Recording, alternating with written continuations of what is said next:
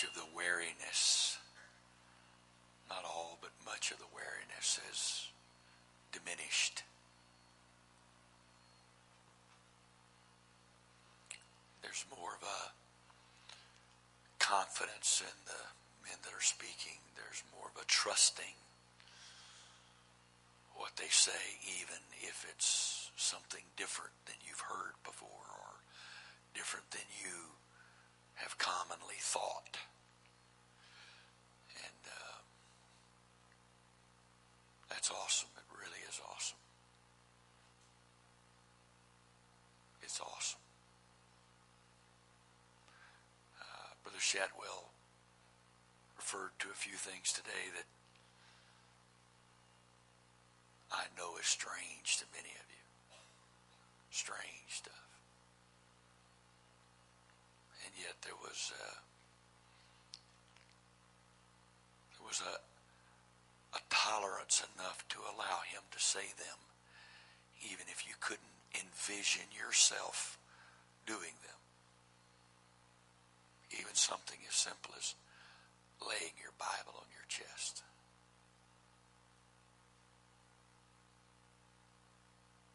in the context in which he was discussing it. That's uh, very rewarding to be able to reach, approach reaching the place where we can understand that unity is not predicated on uniformity.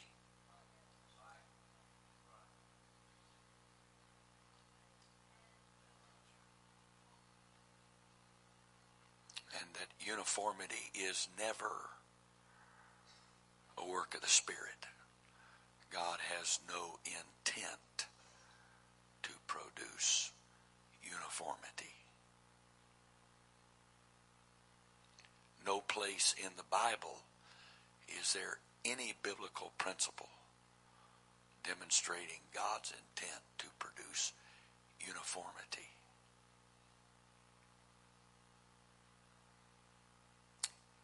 It is unity out of diversity that demonstrates God's ability more than any other single thing among us.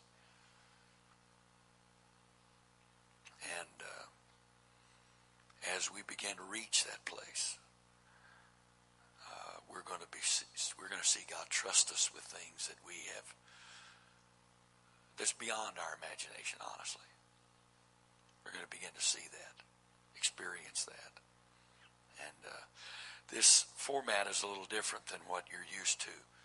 There isn't a schedule that says so and so is going to start at this time and end at this time, and then the next person's going to start here and end here and whatever. And the difficult thing is, know, I know the Lord is Alpha and Omega, and it's really easy to find God in the beginning. And I know it's really easy to find God in the end. But I've been trusted with the middle. And it's really hard to find God in the middle of something. Easy to find God in the middle, in the beginning. Easy to find God in the end of something, but it's hard to find God in the middle of something. And uh, you take what's been left you and try to make sure that you're finished in more than enough time that the next guy has all the time he needs and whoever knows what that is. Especially when there's catfish are frying one building away.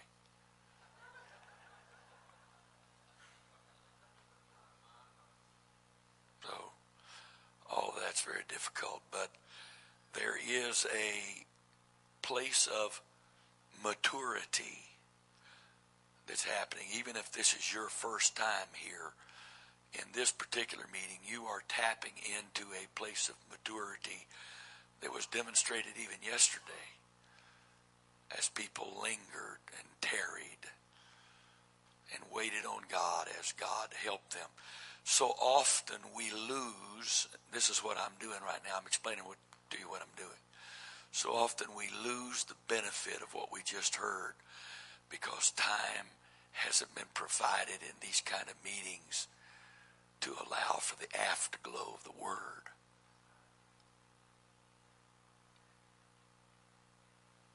There must be time for the afterglow of the word. You know, I, am not a farmer, but both my grandfathers were, and I'm a city boy. World War II made me a city boy. I'd have been raised on a farm otherwise. And I don't mean to be offensive by this at all, but thank God for World War II.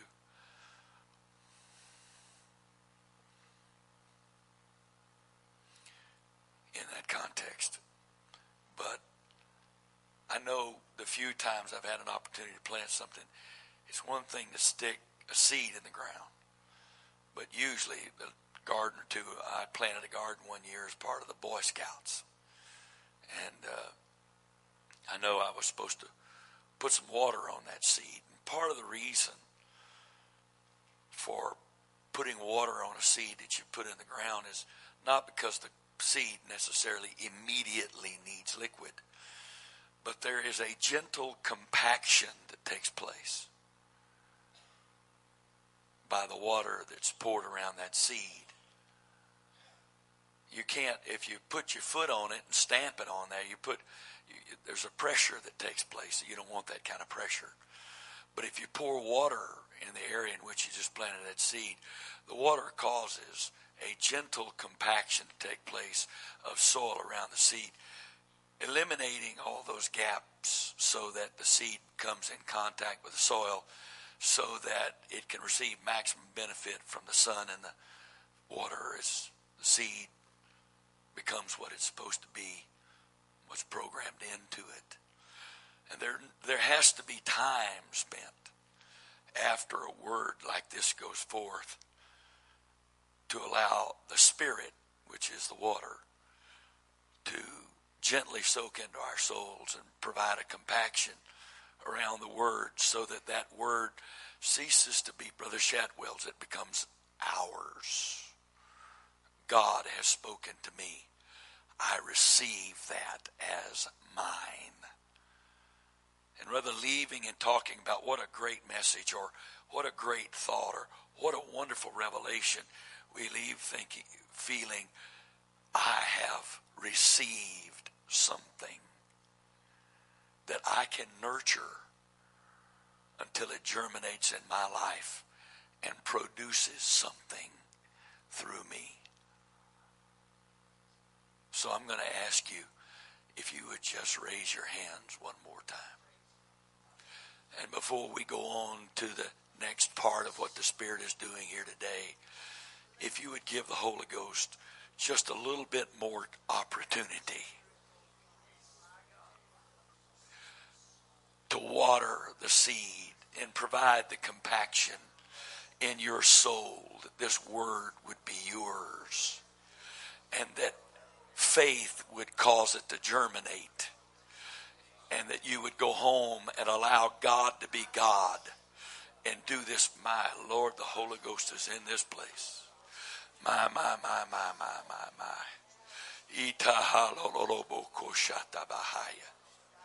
Ite Yesu kie kalaratata bahaya. Ye kie kalarorobokoro talarata bahasahaya. Shekie lo lo boho sananana mahaya. Hiala moko roboho shata bahaya. Hallelujah, hallelujah, hallelujah. Praise God, praise God, praise God, praise God. Praise God. Praise God.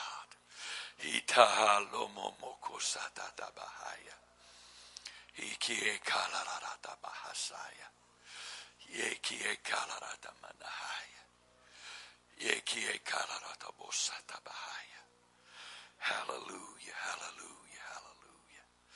Praise God, praise God, praise God, praise God, praise God. Hallelujah. Hallelujah.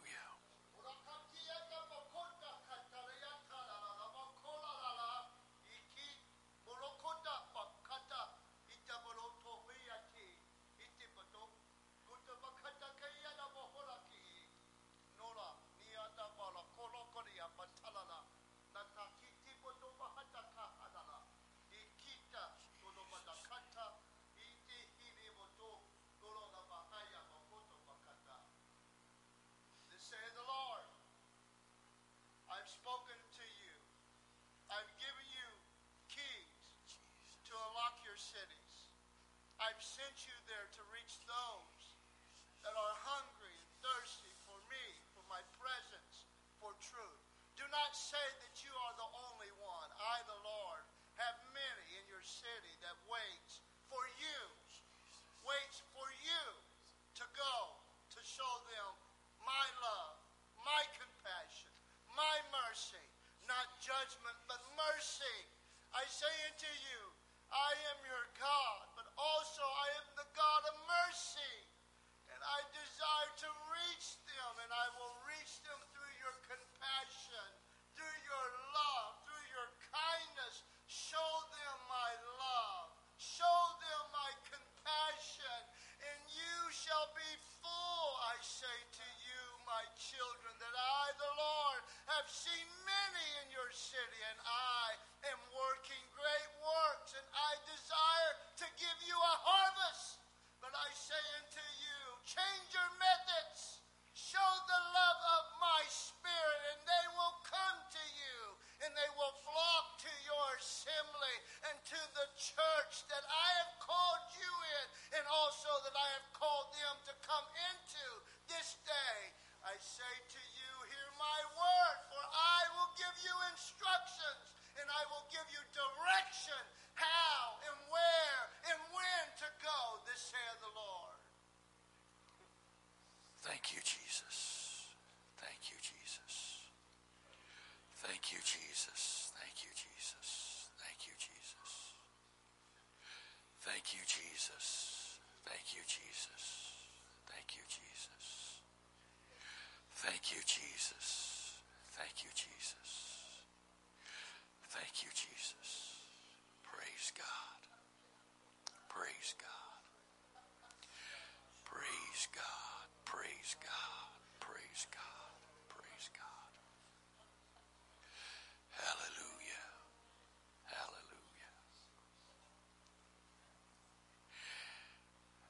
Most of you don't really know me very well. And that's fine. But the few here that do know me well know that I don't stand here today before you with any feeling of need to preach to you a sermon and impress you.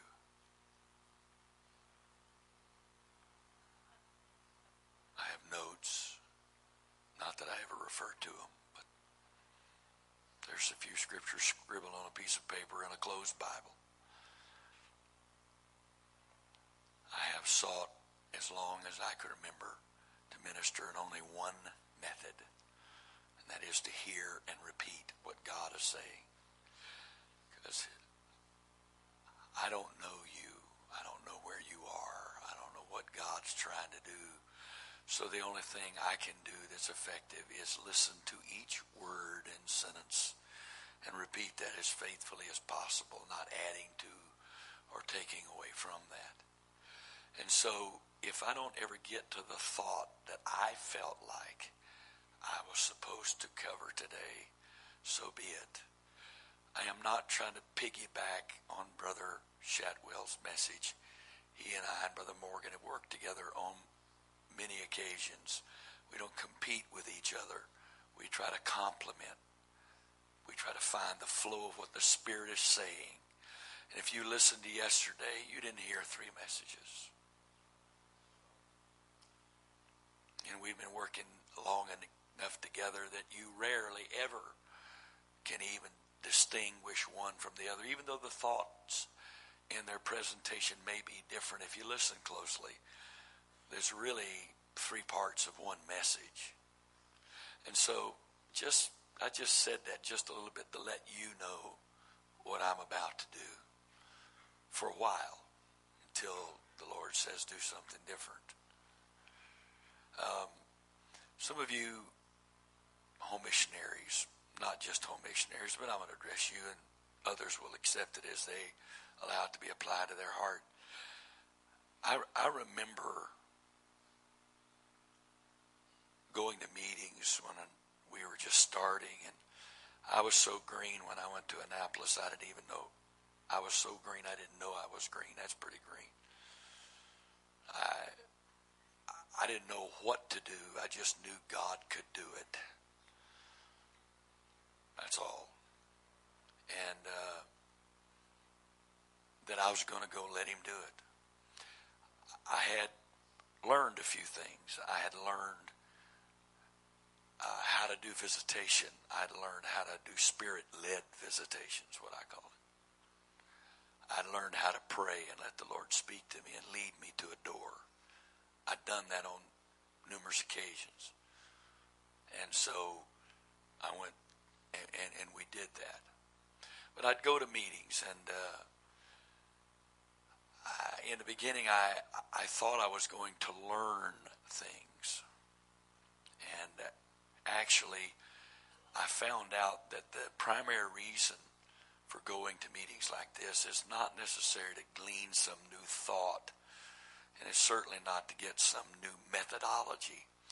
But after Jesus went through his trial in the garden uh, of prayer, that was the trial. That's where he died. The cross only proved he died. He did not die on a cross. He died in the garden in three prayer meetings. Medically, he died on that in the prayer meetings because when they put the spear in his side and out came blood and water, medically that proven that he had ruptured his heart in his prayer meetings, which sealed his fate. That was the cause of death. And the fact that blood and water came out of his side proved that the blood, his heart had been bleeding for so long that the blood had coagulated and separated into its constituent parts, the red red blood cells and the uh, the uh, plasma, which looked like water. He died not on the cross. He died in the garden. The cross only was the outward demonstration of it.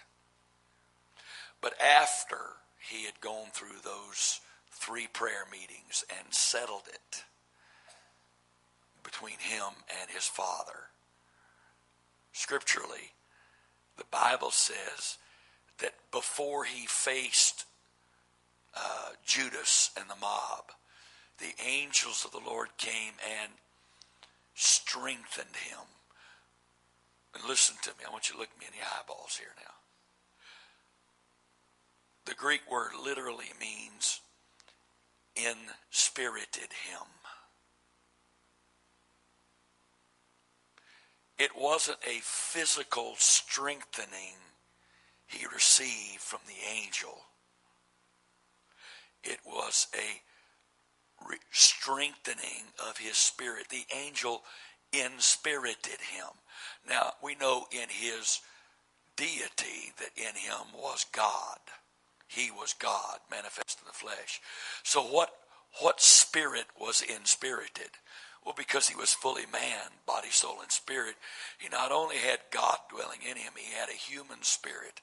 And that human spirit can become spiritless or exhausted and needs to be inspirited or renewed in its strength in the spirit because biblically a person who quits and gives up gives up because they become exhausted in their spirit not the Holy Ghost. God doesn't get tired, but you get exhausted in your spirit.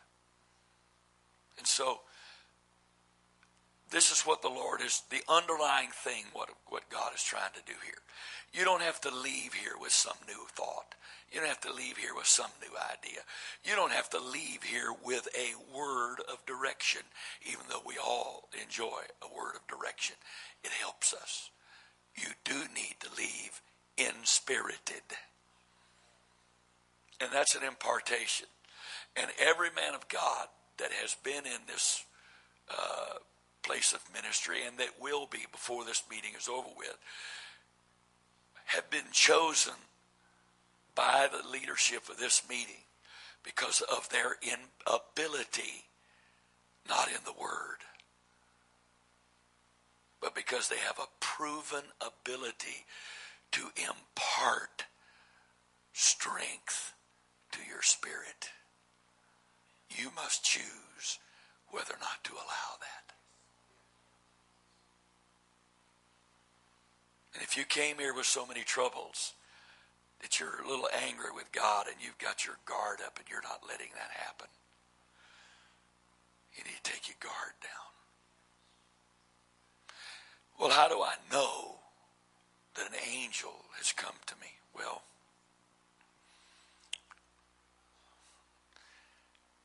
I guess Brother Shadwell's not the only one that's going to be called upon to get out there a little bit.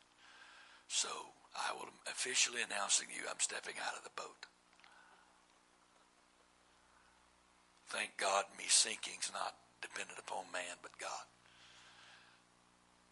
Job 4:15 makes this statement. If you put it on the screen, I'm paraphrasing it. You can read it in detail.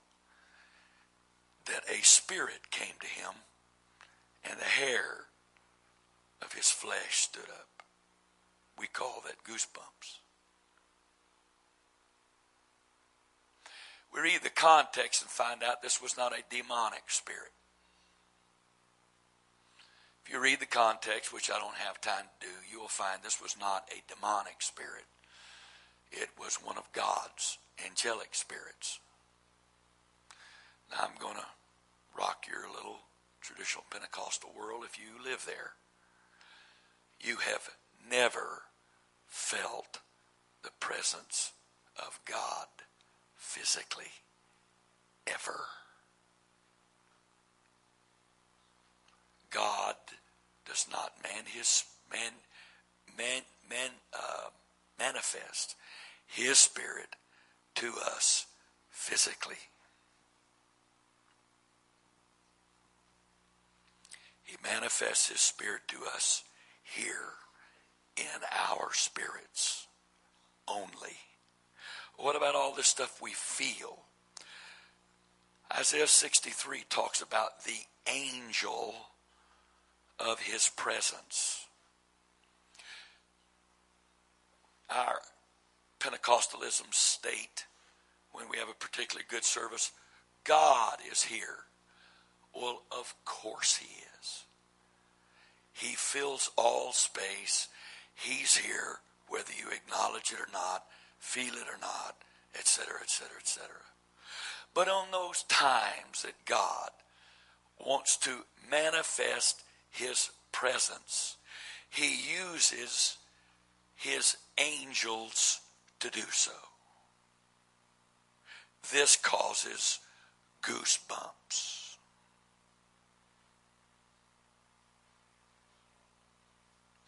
Why is it critical to understand that? Because some people have left the faith in their incredible immaturity, not because they haven't been around long, but because they never grew up and understood anything. Because they've gone to places that didn't preach the truth and felt the same goosebumps and assumed God was there. And if God is here and blessing here with the same feeling I had in my church, then what they preach must be okay with God.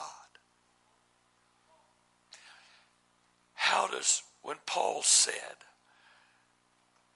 that Satan himself masquerades as an angel of light, how does he do that?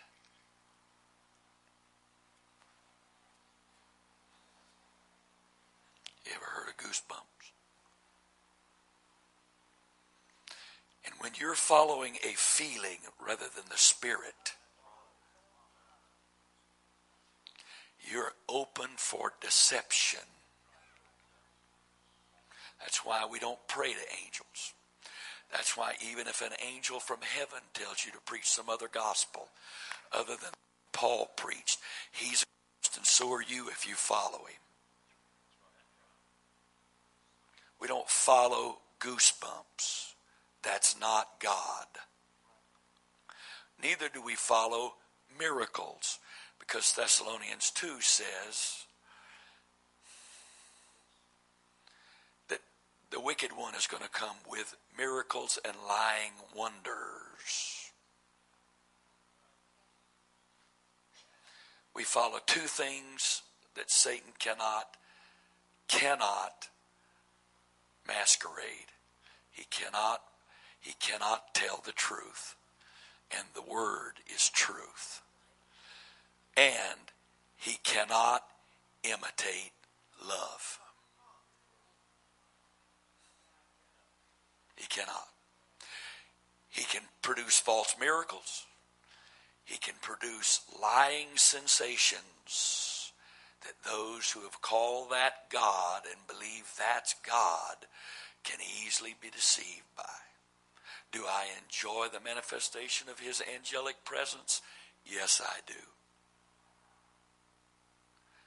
But we know that Isaac blessed Jacob instead of Esau based on the feeling rather than the voice. The voice told him it was Jacob. The feeling told him it was Esau. And he chose feeling over the voice.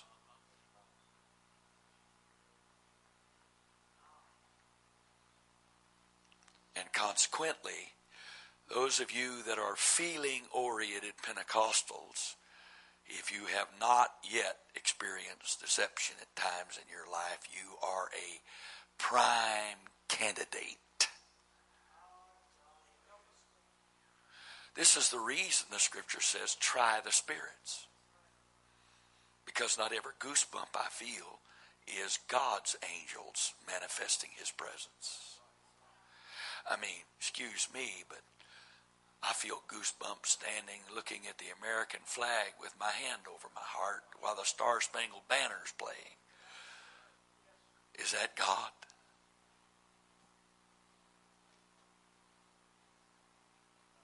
Is that God? I get a catch in my throat and feel goosebumps when I see a, a heartwarming scene between two people. Is that always God? So when we judge a service by how much physical there is taking place and how much physical feeling we're having, oh, we are so off base. All of that's good as long as it's not equated as God.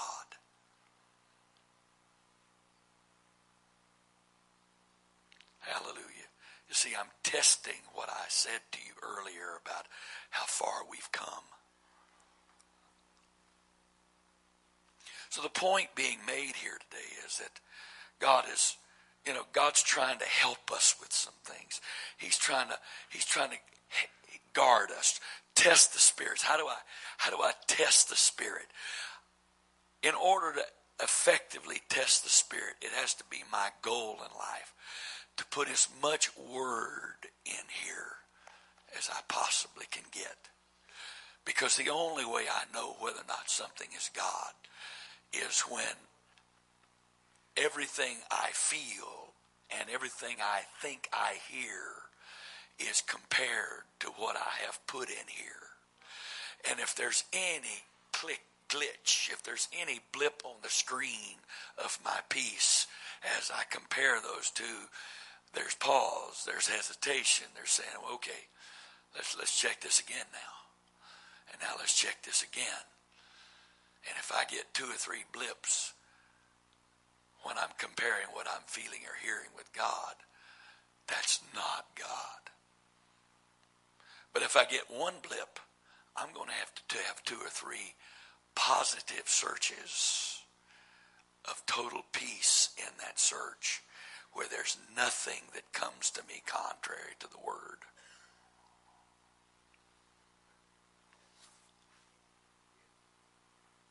I had a man say to me one time, we apparently had a similar burden. It appeared to me on the surface that we had a similar burden. And I had a vision to do a particular type of meeting, and I, I desperately wanted to do this meeting, but I did not believe the meeting could be done alone. So I'd been waiting for years for someone who would commit to do the meeting with me because it was a new kind of meeting. There was a meeting where there was no format, no schedule, no pre-announced preachers, trying to get back to what our forefathers did back in the early part of last century, where they waited on God and let the Lord say, so and so's got the word, speak it. And of course, we don't believe that can be done. That's why we write out most everything we say. Because we don't know how to trust anymore. And if you do that, I don't know that you do that, so I'm not picking on you. But that's not the way they did it when they saturated their lives with prayer and they filled their hearts with word. And I was sitting preparing. We were preparing for the first meeting together, and I was sitting, sitting with this brother, and I said to him, we were discussing some guidelines we were going to set because there's no way to work together without some guidelines. Some things that are agreed upon in advance. We will do this, we will not do this. We will agree to go here, but this is an area we will not go into. We won't do that. And and out of the while we were sitting discussing this, he says to me, I really appreciate you being willing to let me work with you. Well, I knew he was had a reputation as being a man of the Spirit, and there had been a couple occasions where God had used him with me in the church that I pastored. So I had heard some things, but at that point in time, I judge a man by what I know about him, not what people say. And so, and, and I felt the Lord was directing me to work with him. And so I, I decided I was going to do that. And uh, I was going to take the risk because I felt directed to God to do it. But we're sitting there, and he said to me, I'm really glad you're letting me work with you. And I'm thinking, okay. And he says, because I know enough about you to know that you're a word person first before you're a man of the Spirit. And so I know that you never do or say anything that you're not absolutely convinced is in accordance with the word. He said, I, I really need someone like you to work with because I'm not like that. If I feel something or hear something in my spirit, I do it immediately and ask questions later. I, I've got to be honest with you. I almost backed out right then. Because I don't trust people like that at all. Because there's no biblical basis for doing any such thing. People that do that, if they're not deceived, it's only a matter of time.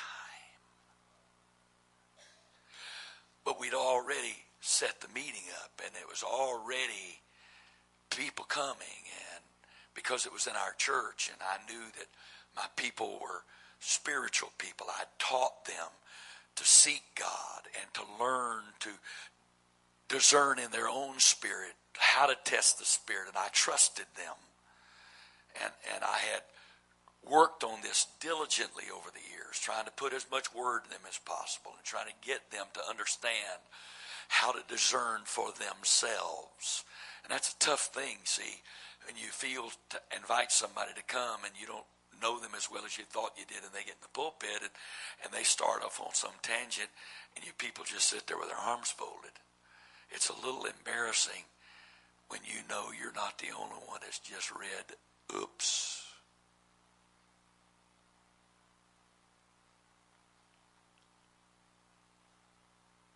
When you look at those faces and they love you and they trust you, and they know you were just trying to do the best you could, but they see the oops on your face, and they've got oops in their spirit, and so we all are very polite and respectful until this meeting can soon get over with, and we won't make this mistake again. So I trusted them. And we had a good meeting. We had a good meeting. And we had a couple of more good meetings, but it wasn't long. It wasn't long till it went off in another direction. And I said, Love you, appreciate what you've done, but we, we are not working together anymore. Because anything I'm a part of, it's going to be word first. And if we can't find it in the book, I've got an advantage over a lot of you. Yes, I was born in a UPC church. But my dad was in the Navy. I've, I've attended churches in California, Tennessee, Florida, Virginia, Maryland, Rhode Island. Not one man ever claimed me as his saint. I was just a kid in a military family. You take what you can get out of military families, you know that I'm going to be here long, so you don't feel any responsibility. So I had no mentor. I had no teacher. I had no pastor. Had a UPC heritage and got to see an awful lot of the UPC. First of all, let me tell you something. Some of y'all shock at what you call liberalism. Give me a break. One more time. I went to church in Florida, Tennessee, California, Virginia, Maryland, and Rhode Island. And when I graduated from high school, I cannot tell you that I remember ever hearing a, message preached against TV in any church I pastored.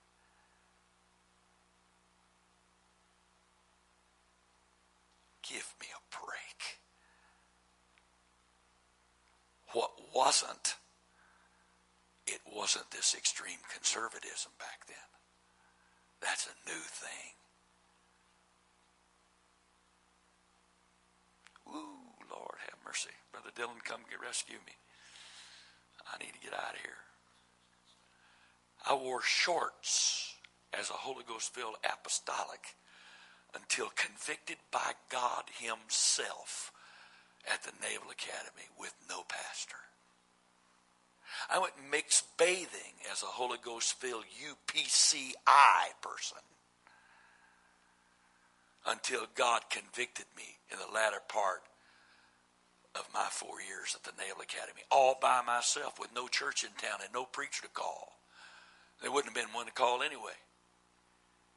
Give me a break about all this stuff you feel like is whatever. Because what the convictions I've got, I didn't get them from somebody that taught them to me and I never questioned. Questions I, convictions I've got, I found in the book by myself, for myself.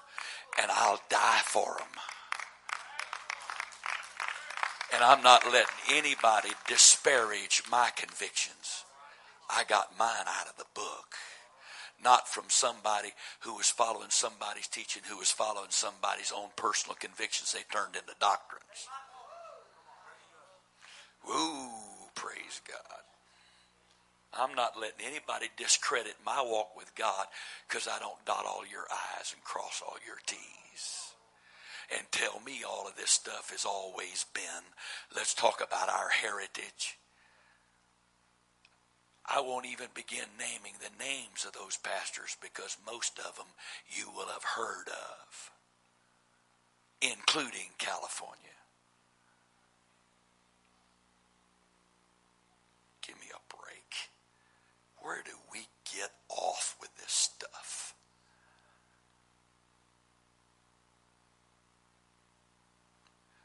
I talked to you about hunger yesterday. I believed I was going to give you part two of it today. But the man of God has tapped into a vein of the Spirit here today.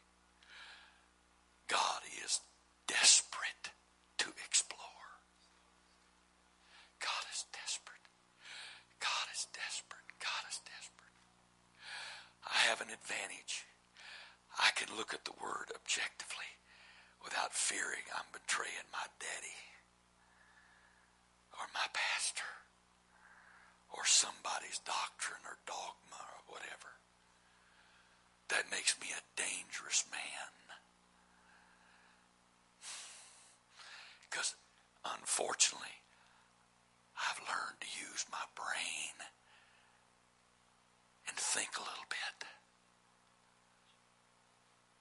rather than just repeating what was said to me years ago that I'm not willing to think about. Because I'm afraid it'll discredit somebody. I'm going to repeat what the man said. There is nobody in this room that believes our message stronger than I do.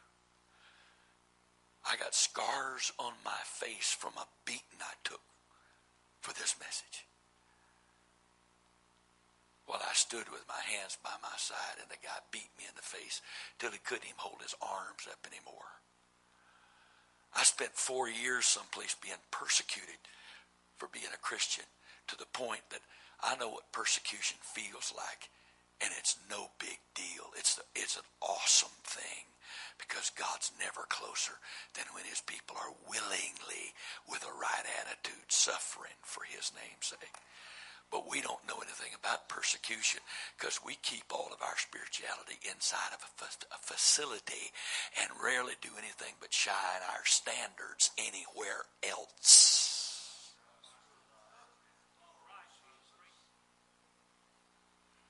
Praise God. Praise God.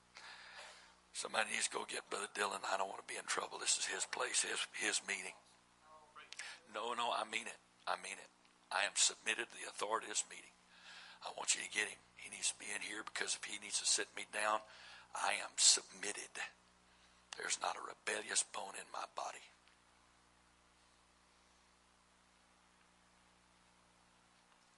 Hallelujah. Praise God. God.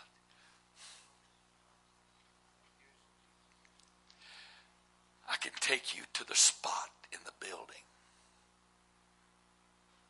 where my firstborn received the Holy Ghost.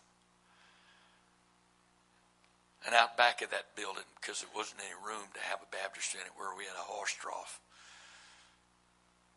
where we baptized him at seven years of age. I can take you to the place in Malawi, Blantyre, Malawi, Africa, in a building that we helped raise money to build, where my youngest son received the Holy Ghost at almost five years of age, standing on the front row with the African super, assistant superintendent of the work with his hands on his head. He just started praising God at five in a worship service eh, with songs being sung that none of us even understood because the presence of God was so strong. The spot where my second oldest grandchild received the Holy Ghost not too long ago at age six in a chapel service in our school led by her dad and and the place over on the left side of the high school auditorium we've been in since our building collapsed, where my oldest granddaughter received the Holy Ghost just about a year ago. Place has become a very special place for me because my oldest grandson, third oldest grandchild, received the Holy Ghost in Children's Church here last night.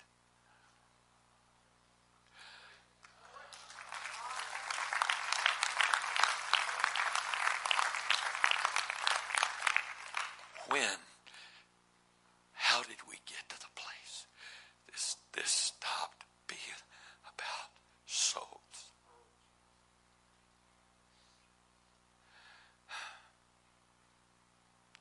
How did we get to this place? How? How do we get to this place that all this mess that I'm not your brother unless I, unless I believe the same issue you do. How did we get here?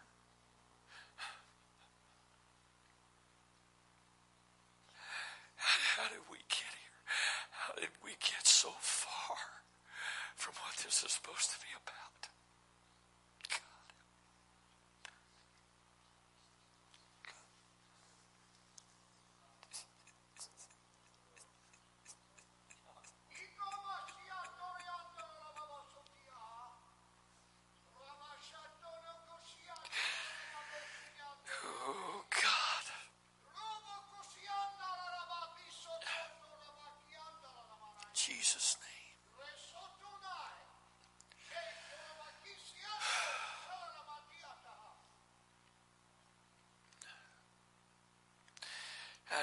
so far? How did we get so far? Well, where did this hardness come from? Where did this total loss of compassion come from? Where did it come from? I, have been in this all my life. I, it just kind of snuck on me. I, snuck. I don't remember it being like this. How did we get here? How, how did we get here?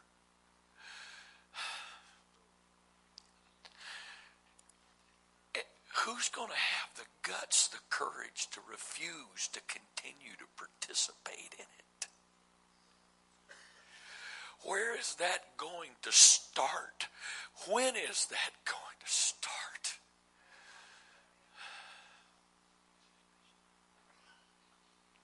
What is it going to take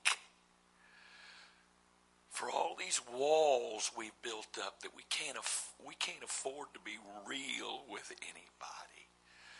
Come from? How many men have backslidden and are lost today? Because they had to keep their facade up. Because there was no there was brother foster there was no place. There's there was no they had no place they felt like they could go where where they could just tell somebody they were struggling without being judged. How how did we get here? And are we really willing to stay here? Are you willing to stay here? Are we so afraid of everyone everybody else that we can't be real. God have mercy, I'm a million miles from where I thought I was going today, but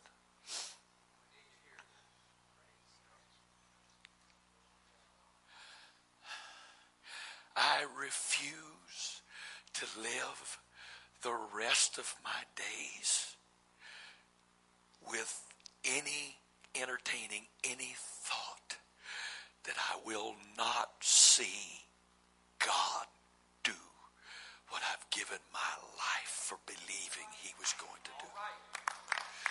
I refuse.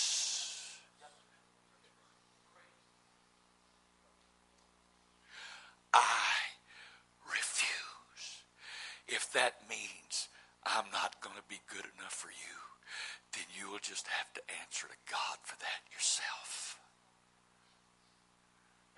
But I will not allow the hard hearted, judgmental spirit that characterizes much of our movement right now to keep me in a box. I'm not leaving the Word, but I'm leaving fear of man's opinion.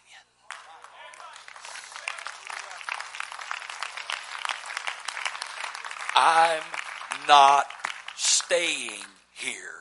I am not turning my card in. I'm not giving up my friends. I'm giving up fear of man for fear of God. I'm giving up fear of man for fear of God.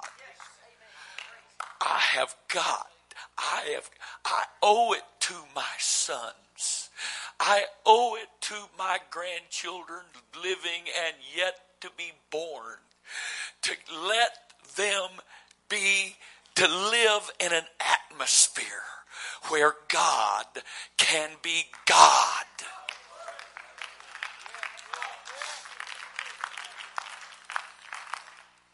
I have two sons who have awesome ministries, but you ain't never heard about them because I've done a good job of keeping them as hidden as I can, and I will continue to keep them hidden because I wanted their ministries to grow up in a place where they could be accepted and become who they were supposed to be without all this negative stuff.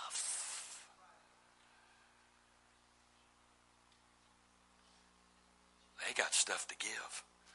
But if they don't ever preach any of these meetings, it'll be fine with me. I don't want them to have to get the scars I've gotten.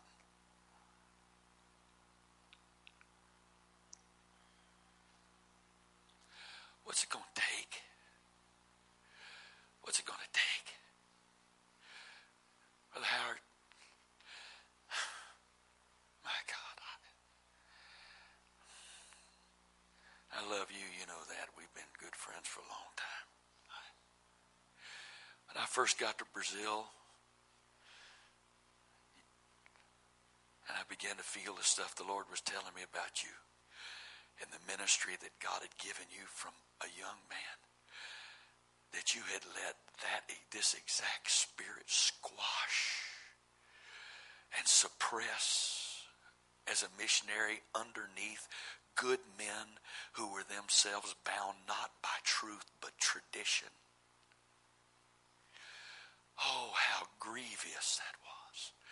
But the courage that you've shown to free yourself by the help of God from the shackles of that, to be the man of God that God has called you to be.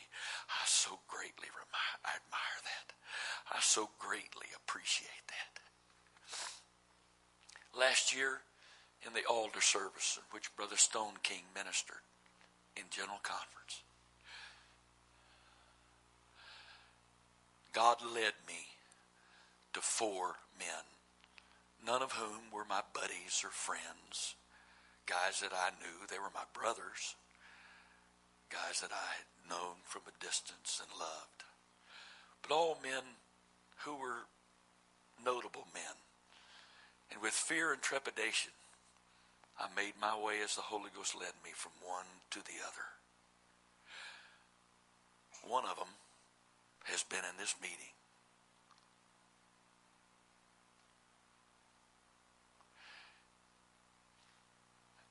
And I and I laid my hands on those men. Two of whom didn't really hardly know me at all, and the other two barely knew me. And I began to t- tell them what the Lord was telling me.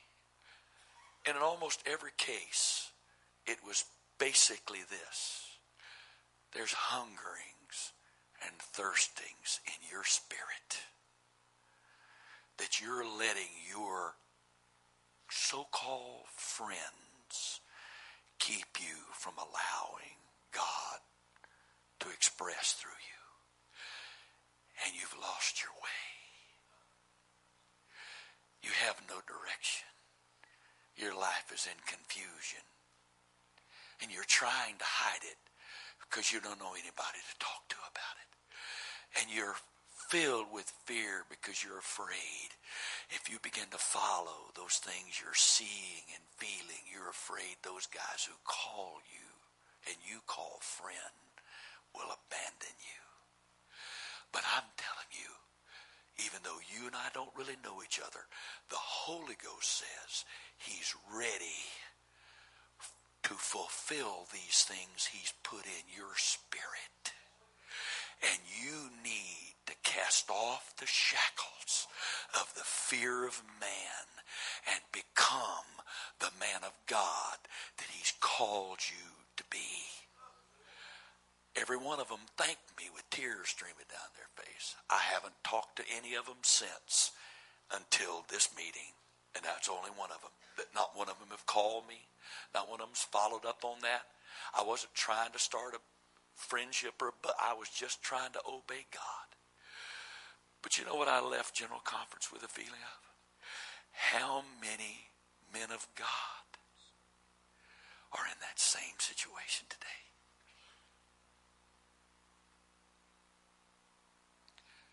Guys that hunger, they really do have a hunger after God, that are feeling things and seeing things in the Spirit that are so amazing that it's almost unbelievable to the point the devil is telling them it's just their ego. It's just their pride.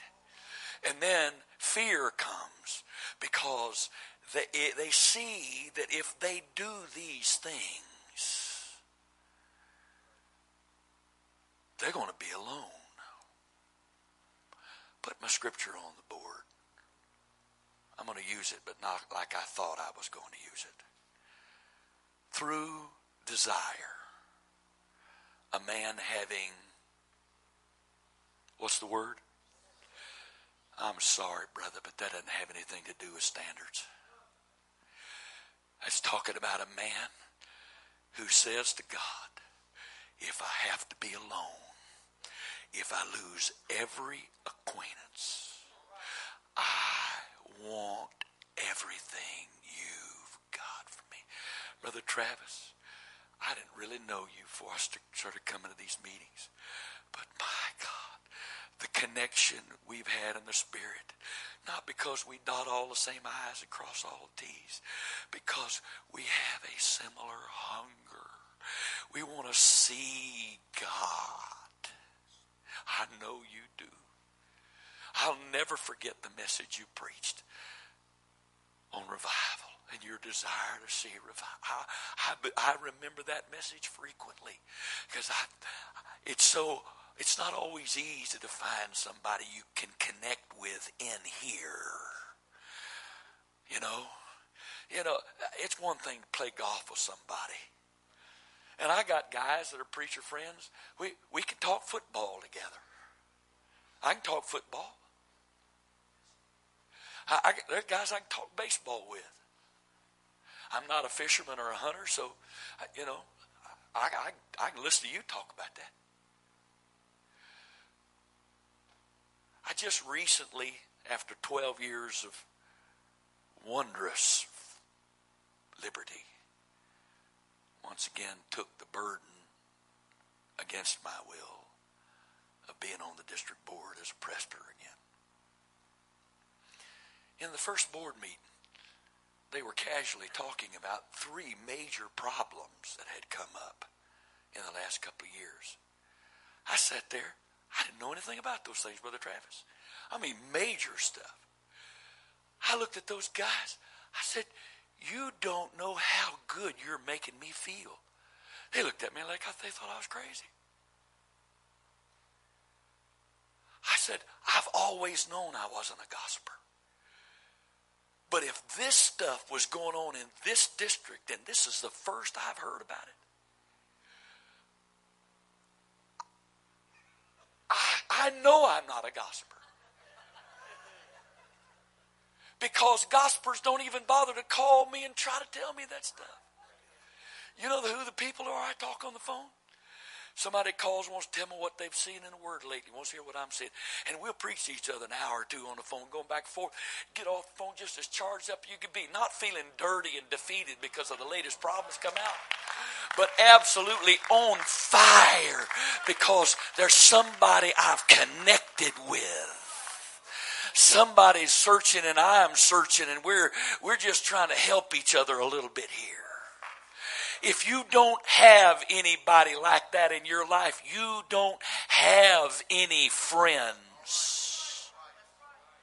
You don't have any relationships worth worried about losing.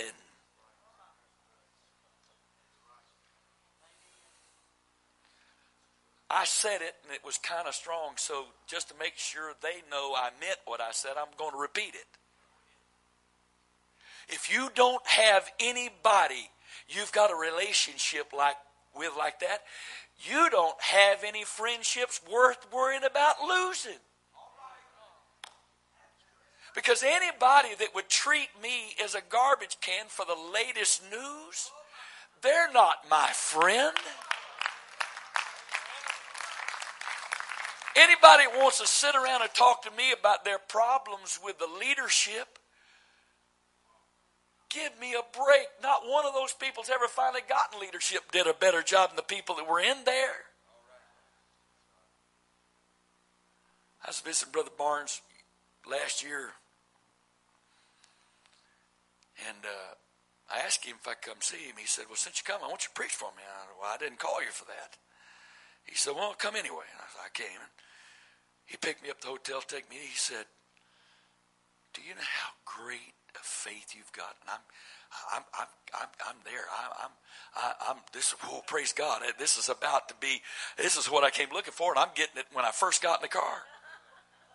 He said, "You know how great a faith you've got." I said, "No, I'm hoping you're about to tell me." He said, "I am." You're riding in a car ridden by a 90, driven by a 91 year old man.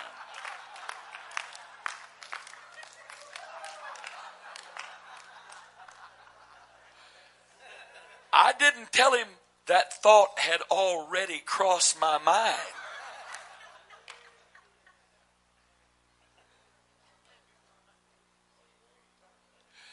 What is it that's attracted people to Brother Barnes all these years?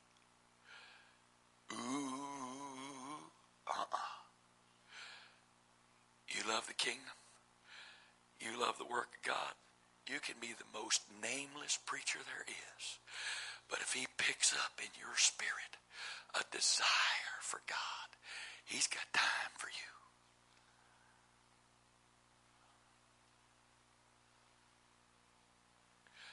What is it about that? My God, I feel the Holy Ghost in this place. Can we just pray here for a minute? Can we pray a minute? I feel the Holy Ghost in this place. God's trying to help us here. Jesus' name. My God, my God, my God, my God, my God. My God, my God, my God, my God. My God, my God, my God, my God. There are men and women of God in this room that need to be unshackled. You need to be delivered from the spirit of fear of man.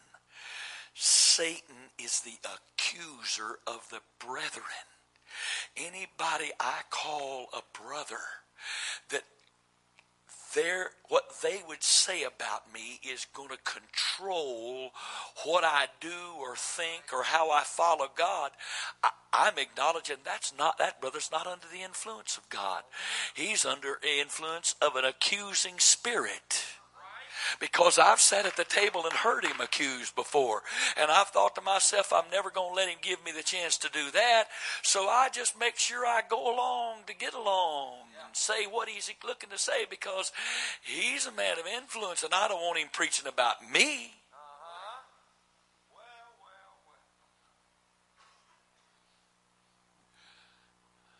Oh, God. In Jesus, come on, we need to pray. We need to pray. Is there anybody here whose hunger for the things of God is so great you're willing to, to shrug off the shackles of the fear of man? God said, Jesus Himself said that I've got to choose between fearing God or fearing men. What you gonna do? What you gonna do? Come on, come on, come on, we're praying. What are you, what you gonna do? What you gonna do? Are you so afraid to let a new convert sit on your seats and have time to work through some personal issues so that it can even can even can even desire to want to be separated under under the Lord because of what somebody's going to say that you're willing to send an eternal soul to hell because you don't have a few days or weeks or months to give somebody an opportunity to fall in love with Jesus? Come on, would you be honest with yourself right now? Would you be honest with yourself? that there are some people you won't have come preach when you got some new people there because you don't want them to see the people till they get them till you get them lined up. I would never have a man like that in my pulpit. Under any circumstances, any time. I don't care if he was my blood brother. If I got to be so afraid of my harvest that I can't have somebody come preach for me because I don't have it all fixed up yet. God, come on, come on, come on. God's trying to do something in this place today this meeting, God's trying to do something in this meeting. This meeting has had a continuity in the spirit, unlike anything I think I've been in a long time, Brother Dylan. I don't, rem- I don't know if I've ever been in a meeting when there's been such continuity of spirit from every person that's had any opportunity to minister, every song that's been sung, everything everybody said. What is God trying to do? What is He trying to do here? Do you believe you're here by accident? Are you here out of curiosity? Or was there a hunger that brought you here? What was it? This isn't the biggest meeting in the UPC. And if these precious, precious home missionaries hadn't been able to be able to be here, look how small the crowd would be then.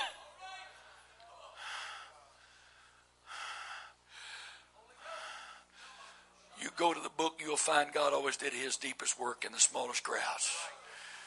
We look for the big meetings with the big crowds, but you'll find God doing his deepest work in the smallest crowds.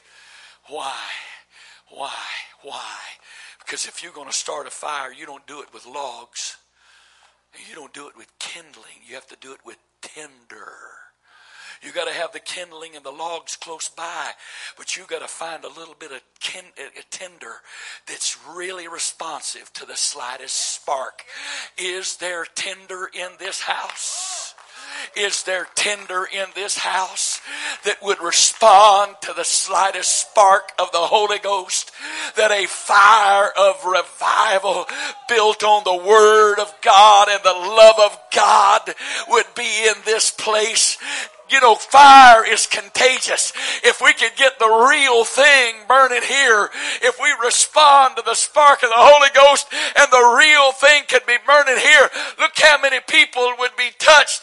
Every one of us would become a brand out of this fire that would spread this fire. In Jesus' name, come on, let's pray.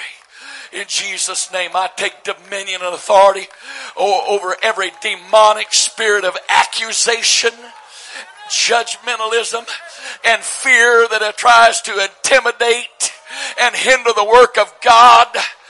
In Jesus' name, in Jesus' name, I command each and every person in this room right now to be set free in the name of Jesus. I bind this spirit in the name of Jesus. In the name of Jesus, be loosed. In the name of Jesus, be loosed. In the name of Jesus, be set free. In Jesus' name. In Jesus' name. You spirit of intimidation from man that uses men and their ignorance and in the hardness of their own heart to bring intimidation. I bind you in Jesus' name and bind you in Jesus' name. Loose this people. Loose their minds. Loose their hearts. Loose their spirits. Loose these ministries. In the name of Jesus, be loosed. In the name of Jesus, be free. Be free to, to whatever the Word of God and the Spirit of God is directing you to be. Be free to follow truth and not tradition. Be free. In the name of Jesus. In the name of Jesus. In the name of Jesus. In the name of Jesus. Ikatahaya laratatahaya. Sikie. Ialalamandahaya. In the name of Jesus. In the name of Jesus. Come on. Come on. You came here knowing you needed something. This is what you need. You need to be unshackled. You need to be let out of the opinion, out of the prison of man's opinion. Your ministry needs to be set free. The Word of God in you needs to be set free. The vision God has given you needs to be set free. The ministry and the Holy Ghost you have needs to be set free. In the name of Jesus, be set free. In the name of Jesus, be free not to have a belligerent attitude to go out there and tell people, I don't care what you think. I do care what people think. I love my brethren, but I care what Jesus thinks more. Not to leave here with a haughty attitude of saying, we don't, you, you, I, what you care, I don't care what you're thinking, I'm, I'm, I'm leaving you behind. No, no, no, no. I don't leave anybody behind but I want to have a Christ-like spirit that they can see in me. And so that conviction can come from God, not me. That somehow that they can be freed from their own fears. Because every hard spirited person, my friend, is a person who is imprisoned by fear. They're afraid of their own failure. They're afraid if they're not hard, if they don't police their people in holiness, that, that, that, that the slightest little open, they're all going to compromise. I'm telling you something, I'm not afraid of going back. because this isn't something I'm doing because you think it. What I live, I live because this is between me and Jesus. He put this in my heart. I'm not living in fear of going back. So I don't have to be hard on my people until they have a chance to get that same thing. I want them to have this, Brother Dylan.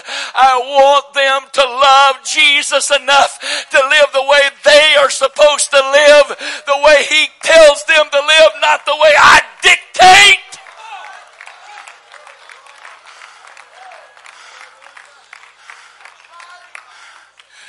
means I'm not good enough to come to your church, so be it. If that means I'm not good enough to preach your meeting, so be it. I started with nothing and no reputation. And it seems like I've spent all my life opening my mouth and destroying whatever little reputation it might be there. But I know one thing, Brother Foster. At 59, with not knowing how many years I got left, if there's any vestige of the fear of man left in me, I want it out. I want God completely free to do or not do anything. All right. I want you to put your hand over on somebody's shoulder, male to male, female to female. I want us to pray for one another. I want, is there some way you could communicate to your brother? That you will accept him as long as he doesn't leave the truth. Now, I know we all have a different definition, of truth. We only agree on just a very few basics. But there's any way you could fall in love with me enough to know, to trust me that I'm a man of the word, and that I'm not leaving the word for you or anybody. Come on, can we pray for one another? Please pray. Pray in the Spirit. Pray in the Spirit. Pray. Pray in the Holy Ghost. Pray. God's trying to do something here right now. This isn't what I planned to do today. This isn't what I thought was going to happen today. But this is the will of God. God is doing His will today.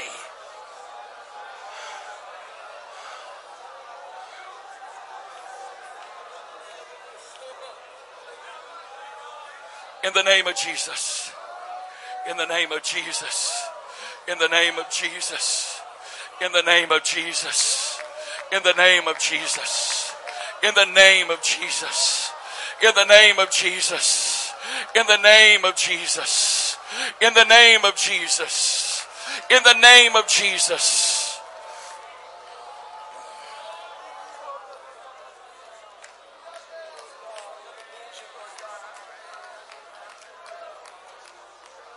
In the name of Jesus.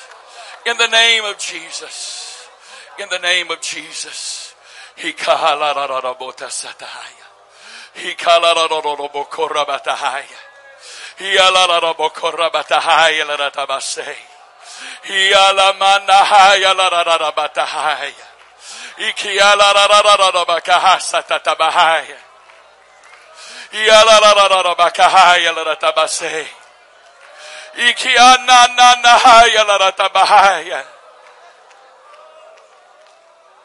Hallelujah.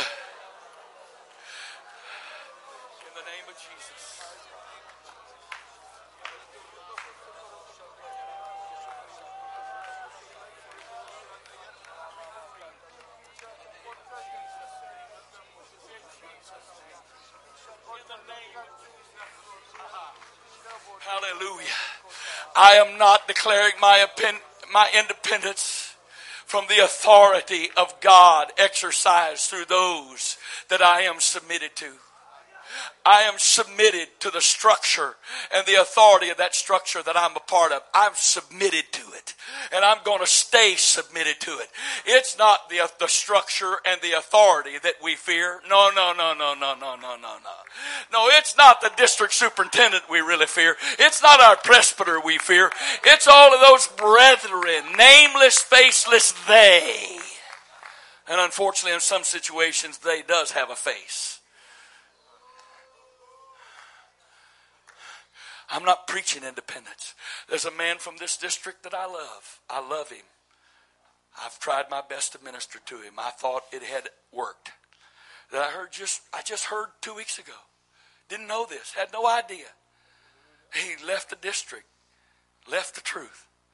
Told somebody, he talked to me about it, and I said, I agreed with him. That's a lie. That's a lie. You hear me right now? It's a lie. Do I love him? I love him. I still love him. Am I praying for him? I'm praying for him. I don't know what happened. I haven't talked to him in almost two years. I don't know what happened. And I don't know why he dragged my name into that. Am I upset with him? No, I love him. Worse things have been said about me than that.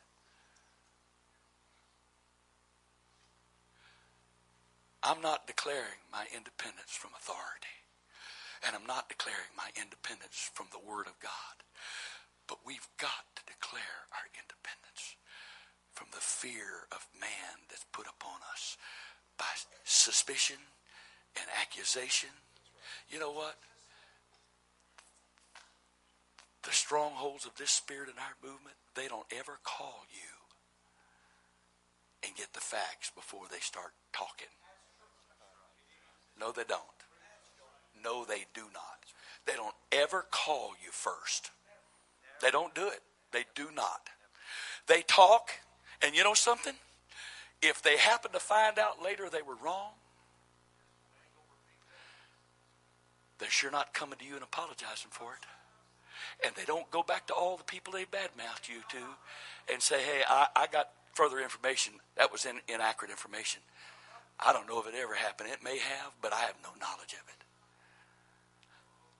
And I'm going to live in fear of that. I'm going to live intimidation, intimidated by that.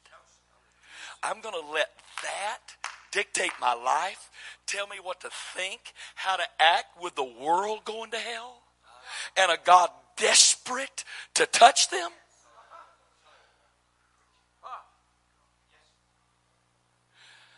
Oh, God. The Lord's not through here today, but I am. My part's done. Can we pray one more time?